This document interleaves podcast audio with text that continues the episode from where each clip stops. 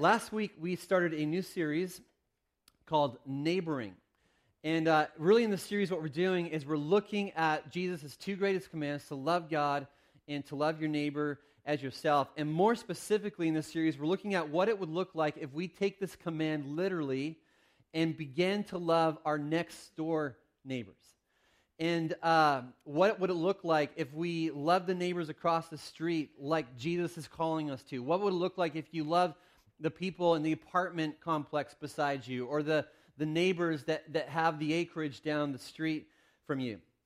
Several years ago, a group of pastors and leaders in Denver began to meet together and just the, these pastors began to get a heart for their city and they wanted to get outside the four walls of the church. And so they began to get together and just to kind of dream about how they could make an impact and a difference in their city. And it became pretty clear pretty quick that the best way to do that was for the, the church just to begin to serve the city. And so they thought, okay, if we want to really serve our city in a way that's, that's meaningful, in a way that's, that's impactful, it only makes sense if we invite some city officials into our meetings, people like the fire chief and the police chief and the school superintendent and the mayor, invite these into, uh, people into our meeting and just begin to ask them how we can serve our city. And so they did this. They got these people together um, one at a time. And every time that they would come together, uh, the pastors would have the same two questions for these city officials. First question was, What's your dream for our city? And the second question was, If you had a magic wand that you could just wave over our city and change anything about our city, um, what would that thing be? And at one of these meetings, they invited the mayor of Denver. And as the mayor was sitting there, they asked him these two questions um, What's your dream for our city, and what would you love to see changed about our city? And the mayor, who had been prepared with these questions in advance, he pulled his list out of his pocket and he began to read off a list that was a list that any good mayor should have um, uh, to answer those, those questions. He mentioned things like uh, no at risk kids, no financial debt in the city, no single moms struggling to try to get by on, on their own. And, and the mayor went on and on to talk at length about how he'd like to see funding and support for all these different social is- issues that were present in the city.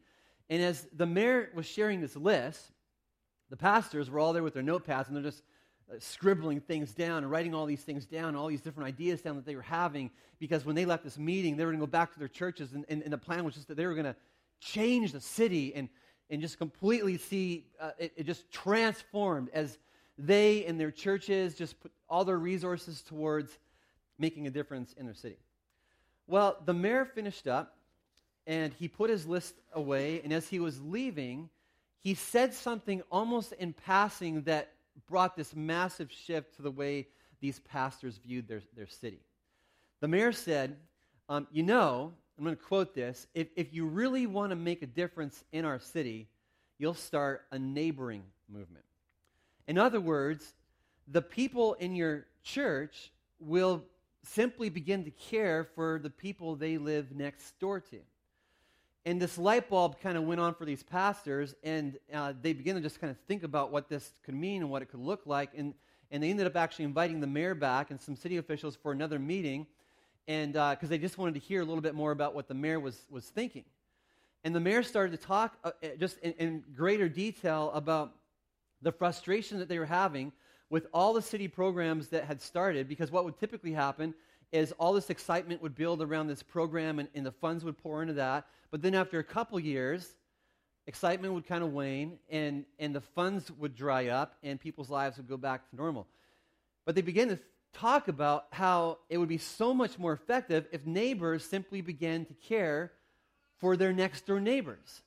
So either the city could go out and start another elderly shut in program, or people could just begin to care for the elderly shut ins that live right next door to them. The city could go out and start a new program for, for fatherless boys and girls, or neighbors could just start to take initiative and care for the boys and girls that lived right next door to them. And these guys began to see something that Jesus was constantly trying to teach and trying to get through to us, and that's that relationships trump programs every single time. Jesus was all about relationships. It's relationships that matter. And, and this is true anywhere in life, but especially for the follower of Jesus. Uh, Because we know that Jesus didn't look down from heaven and go, okay, humanity is broken. And so I, I need to set up some programs that will help fix things. And this isn't a, a bash on programs by any in, any in any way at all. But what he did is he said, okay, I'm actually going to step down out of, out of heaven, and I'm going to go down, and, and I'm actually going to step down into to their neighborhood, and I'm going to I'm going to sh- share my life. I'm going to walk among them, and I'm going to actually even, even give my life for, for humanity. And, you know, this last week I was, I was um, meeting with our small group. Um, I'm in a small group that meets every, every Tuesday night. A small group is, is basically just a group of people that call CTK Ferndale home who want to be about following Jesus together outside of, of these four walls and doing life together, all that stuff. Well, this last Tuesday, we were kind of getting ready to, to uh, wrap up our time together. And like we usually do when we wrap up, we, we go around and we just ask, is there anything that we can be praying for? And one of the ladies in our group, she mentioned how just this past week, she had a neighbor who lives just across the street pass away. And this, this neighbor who had passed away was an elderly lady. She uh, lived with her husband and their grandson. And I asked this lady in our small group, um, is there anything that we can do as a small group just to kind of you know, show we care and, and, help this, this grieving family? Can we take them some meals? Can we organize a meal train or something like that? And she, she said, No, don't worry about it. It's all being taken care of by our neighbors. And then she went on to just tell about how this last week they've just been making meals, making this guy's favorite bread, all this kind of stuff. And I thought, well, that's what neighboring, being a caring neighbor, looks like. That's what these pastors in Denver had in mind, but even more so, that's what, that's what Jesus had in mind. And last week, we touched on, on one of the most important passages in Scripture. Um, it's the passage where Jesus talks about loving your neighbors. And this morning, I want to dive back into the same passage a little bit deeper. Uh, it's found in Luke chapter 10, verse 25. We're going to be in this text this morning. We're going to come back to it again next week. It's going to be kind of like a foundational text of this whole series. I would encourage you to go home this week, pull out your Bible, and dive into it in your own devotional time. Uh, you will get a ton more out of the series if you do that. But um, this, in this passage, a smart religious guy has a question for Jesus. And it's probably the most important question that a person could ask. Uh, and we're going to read how Jesus responds. The Bible says this It says, On one occasion, an expert in the law stood up to test Jesus. Teacher, he asked, What must I do to inherit eternal life? There's the question. It's a great question. What do I have to do to inherit eternal life? But this guy has a terrible motive for asking it. He actually doesn't really want to know about eternal life. He's not interested in following Jesus. He wants to test Jesus. He's actually hoping to trap Jesus here. And uh, so he asks this, this question. And Jesus, I love how Jesus responds. He knows this man's heart, he knows this man's motive, and yet he is just so gracious in how he responds to this guy. Like Jesus loves to do, he responds with some questions. He asks, What is written in the law? How do you read it? He answered, that this expert in the law, he answers, Love the Lord your God with all your heart and with all your soul and with all your strength and with all your mind, and love your neighbor as yourself. You have answered correctly, Jesus replied. Do this, and you will live. Now, Jesus has been asked this same question before. In fact, you can read it in different places in Scripture. Um, asked by other experts in the law. It was actually common in Jesus' day for, for teachers to discuss the big questions in life a lot. Question, and, and this is the, the big question right here. And like all great teachers do, Jesus would come back to this, this question over and over again and he would repeat himself, especially in the matters that were most important. And, and this is one, th- this, this matter is important because it, it holds the keys to having life to the full. And if you've been around CTK Ferndale for any length of time, you've heard me talk about uh, life and life to the full. And I love preaching on how Jesus came to do just that. John 10 10. He didn't come to make your life miserable. He didn't come to make your life just this, this despairing sort of drudgery duty of religiosity that you had to wade through. No, he came to bring life. He came to bring life to the full. And I've often thought, though, uh, when it comes to real life, I've thought about it uh, mainly in terms of, of making my life all about Jesus and centering my life around Jesus and just being satisfied in, in God and who He is. But Jesus, in this passage of Scripture, I, I, noticed something this week that I've never really seen before. He says, if, if you, yes, it's about loving God with all your heart, soul, mind, and strength, but that's actually only half of, of the picture. If you really want to have life, if you really want to live as God is calling us to and inviting us into, it's not only about loving God with all your heart, heart, soul, mind, and strength, it's also about loving your neighbor as yourself. Jesus says, Do this and you will live. But then listen to what this expert in the law says next. He said, it says in the Bible, but he wanted to justify himself, so he asked Jesus, And who is my neighbor? And Jesus, he goes on to, to take this question and just to blow it up. And he tells the story of the Good Samaritan, which we're going to dive into a little bit more next week. But this expert in the law, who really isn't interested in loving his neighbor, who's heard this before, he's looking for a way out. He's looking for a loophole. He's like, Yeah, Jesus, I've heard that before, but you know, who, who really is my neighbor? In fact, some Bible scholars believe that this guy had heard Jesus discuss these two commands before, and he had asked them mainly because he had thought of a clever question that would trap Jesus who, who is my neighbor? But he asked this question, Who is my neighbor? And he's looking for a loophole. Now, I don't know what it is about, about us, but we always seem to be trying to find the loophole. We like loopholes. And this actually starts way back when we're teenagers if you're a student in the room, you might be really familiar with this today. Um, you are uh, you're out at a party. Your parents catch you at a party where there's no parent supervision, and when they call you on it, you go. But you you asked if their parents were going to be there, and I answered yes because I knew that eventually they were going to be there. You didn't ask if they were going to be present at the moment. We found, we found a loophole. Or you see that sign that says, dogs must be on leash and, and you, you go, okay, I'm good because I just have a dog. I don't have dogs, plural. And so, Fido, you're good to go. Run, play, do your business wherever you want because you found a loophole. I don't know if you ever heard about the guy who decided to take advantage of, of the loophole or a loophole in Starbucks loyalty program. So if you're a Starbucks customer, you can get their little card and register and all that, and you put your birthday in, and on your birthday, they'll give you a free drink. Well, this guy decided that he was going to go out and, and buy 365 cards, register them all with different names and different birthdays so that he would never have to buy a mocha ever again in his life. He found a loophole. Now, I wouldn't suggest trying that this week with the Starbucks that's going to be opening up in town because they'll probably pick up pretty quick that uh, same person, different name. But he found a loophole. Now, if you're anything like me, whenever you've heard that command to love your neighbor as yourself, what's the first thing that you start doing? You start to think, okay, uh, what, what's the loophole here? And you think, of course, I need to love my neighbor, and everybody is my neighbor. So when I say hi to the checkout person at Costco and I start to talk to them, I'm loving my neighbor.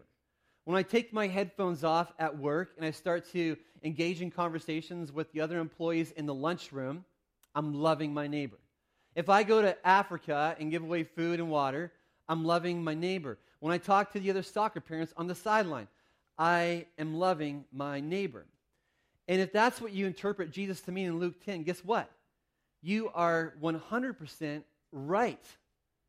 You're right. Eh, that's what Jesus is talking about, and that's he would later go on to define in Luke chapter 10. But here's the deal it doesn't make the person across the street any less of a neighbor.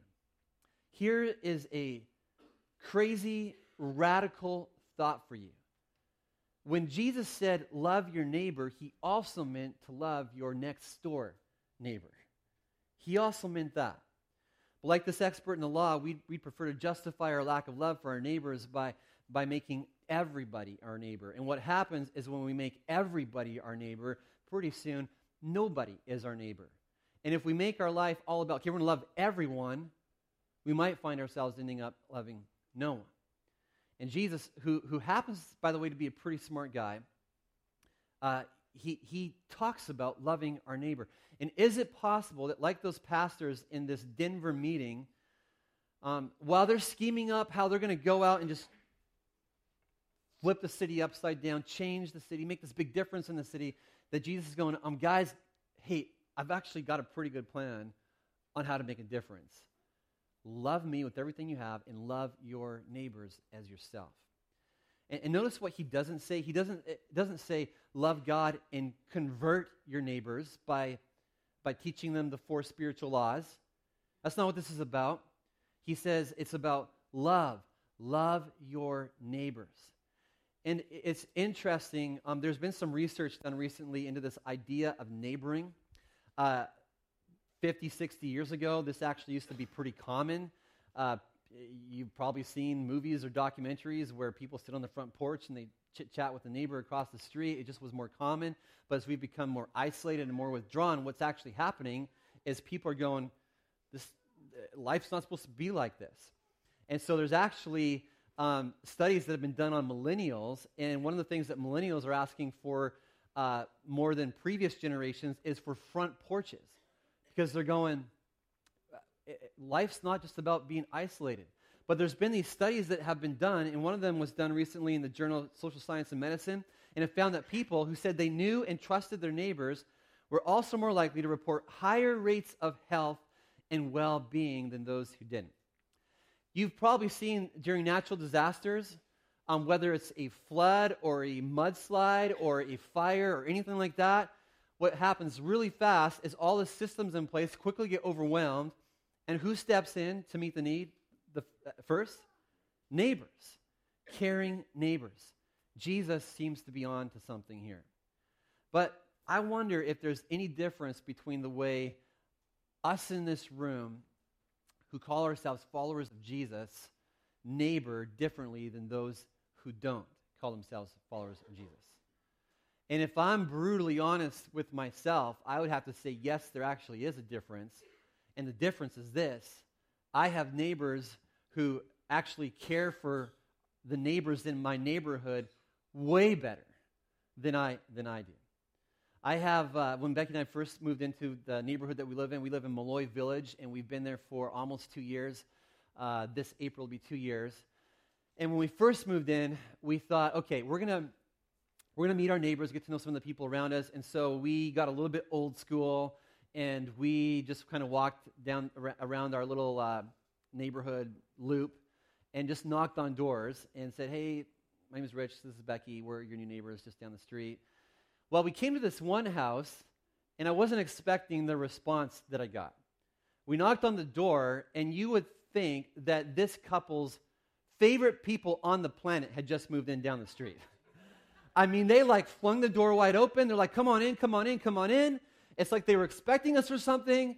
Uh, she, she had like some goodies and some treats, and she, she gave us uh, some, some, some food, and they sat us down, and we ended up being there for a full hour uh, just talking with this, this amazing couple. And I was thinking, okay, if the situation had been turned around, it was flipped differently, and it was me in my neighborhood, and some new neighbors came and knocked on my door, I don't think I'm, I'm, I'm quite that hospitable. I'm probably thinking in my head, okay, I don't know these guys.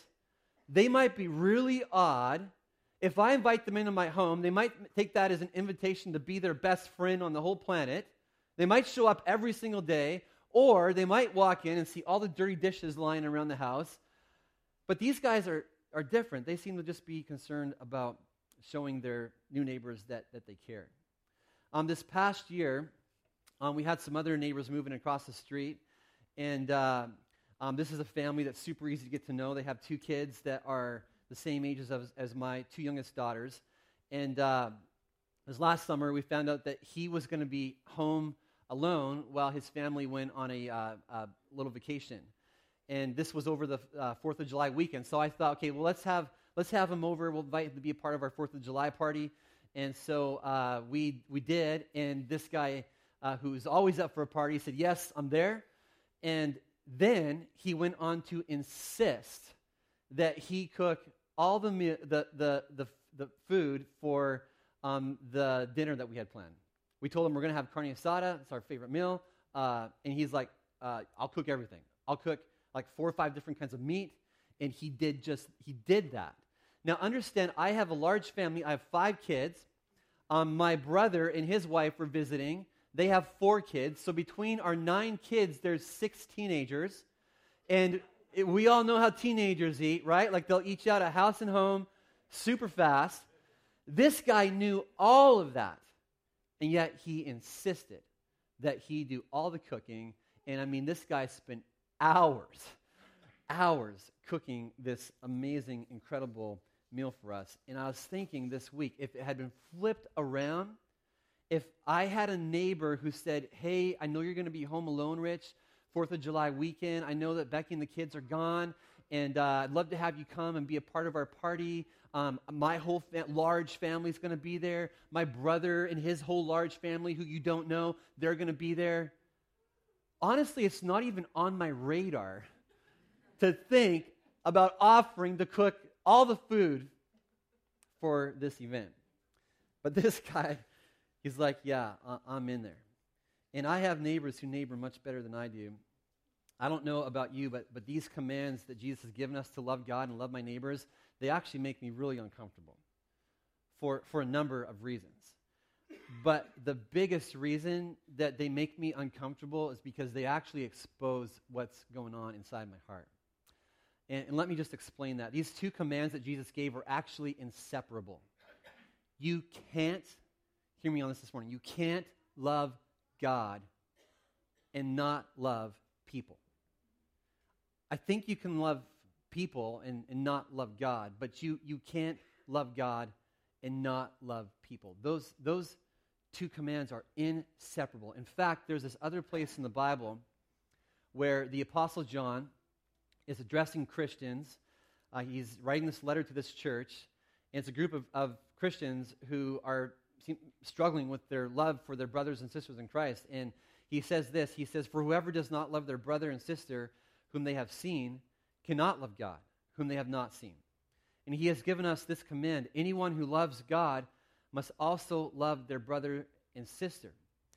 And it, it actually works the same way when it comes to neighbors. That's why Jesus married these two commandments together love God and love, love your neighbor as yourself they, they are intricately connected.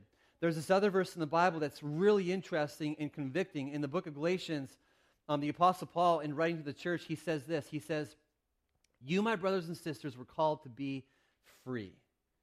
Isn't that a good calling to have? A little side note there. We're called to be free, not enslaved, not in bondage. You're called to be free. But do not use your freedom to indulge the flesh. Rather, serve one another humbly in love. For the entire law is fulfilled in keeping this one command love your neighbor as yourself. Now, what's interesting about that, you ask? Isn't something missing there? You know, we just read about how Jesus comes to this expert in the law, and Jesus says the entire law is summed up in these two commands love God and, and love your neighbor. But here in this passage of Scripture, it's summed up in one command to love Lo- love your neighbor. Now, why would, would God do that? Why would God have this in the holy, inspired scripture? Did he leave something out? Did he forget something? Well, I actually think that that's done on purpose. And it isn't because love for your neighbors is more important than love for God. It's because love for your neighbors is proof of your love for God, which lays my soul bare in a very uncomfortable convicting way when I don't love my neighbors as myself. If I don't love my neighbors, what does that say about my love for God? There's this, this author, his name is Jon Bloom, who talks about how God, God designed things in such a way as to make it really hard for us to be phony. And uh, Jon Bloom, he says this. He says, Our faith is revealed by our works. You can read about that in James 2.18. Our creeds are revealed by our deeds. You can read about that in Luke 6:46. And our love for him is revealed by our love for others. He makes it very hard for us to fake it. Any conversation about loving your neighbor has to start with loving God.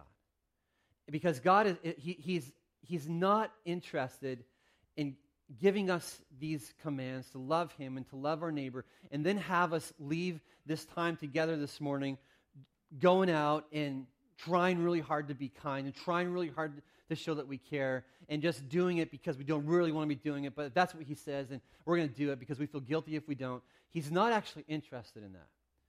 God is, is interested more than in changing your behavior, He's interested in changing your heart.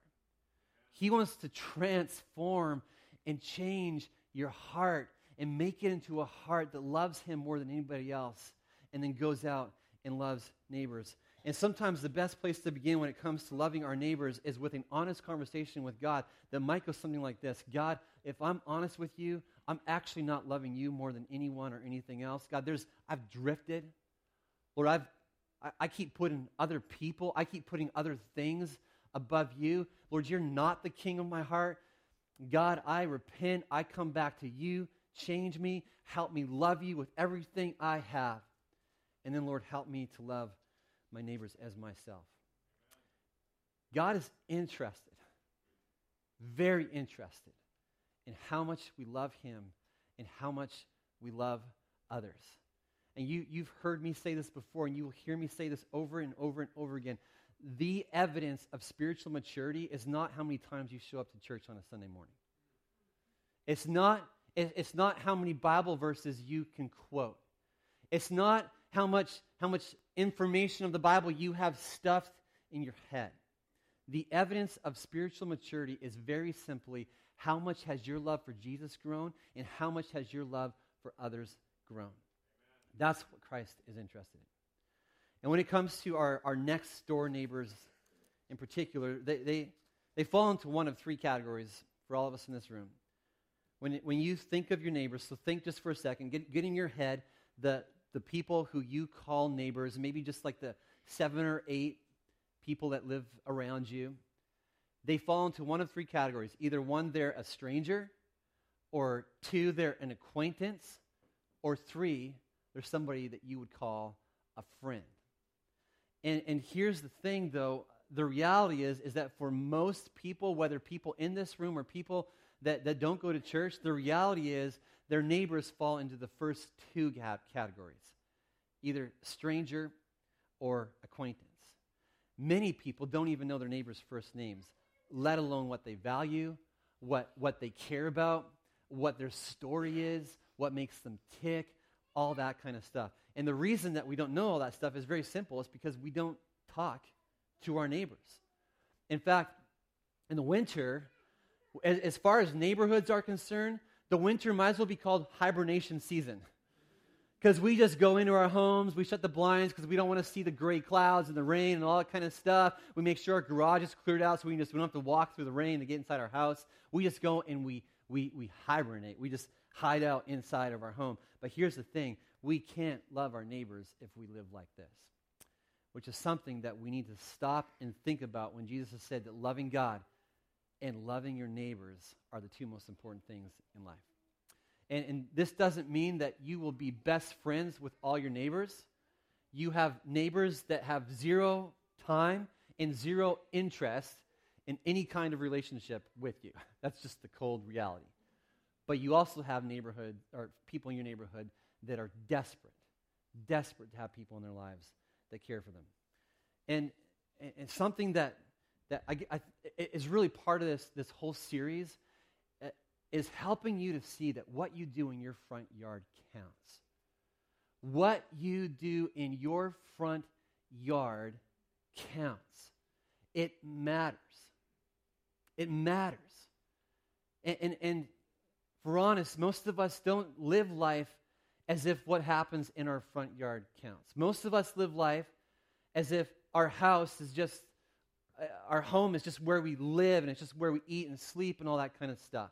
What really matters is my job and my work and my career and, and, and what I do in my church and, and what I do in my community, what I do out there. But Jesus is helping us to see that what we do in our front yard counts. Jesus could have cho- chosen any other word in that command. He could have said, it's all about loving God and loving others.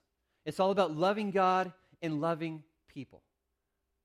But he chooses to say it's about loving God and loving your neighbors.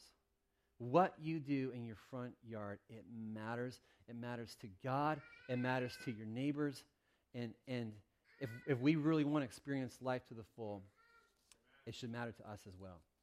And, and what I want to do this morning as we wrap up is I would just love to pray that Jesus would help us in this area. Would you pray with me this morning? Heavenly Father, Lord, I just want to this morning confess that the Lord, God, I, God, we, God, we, uh, Lord, we don't engage and care for and show compass- compassion and be as generous with uh, our next door neighbors, Lord, as I know you're calling us to be.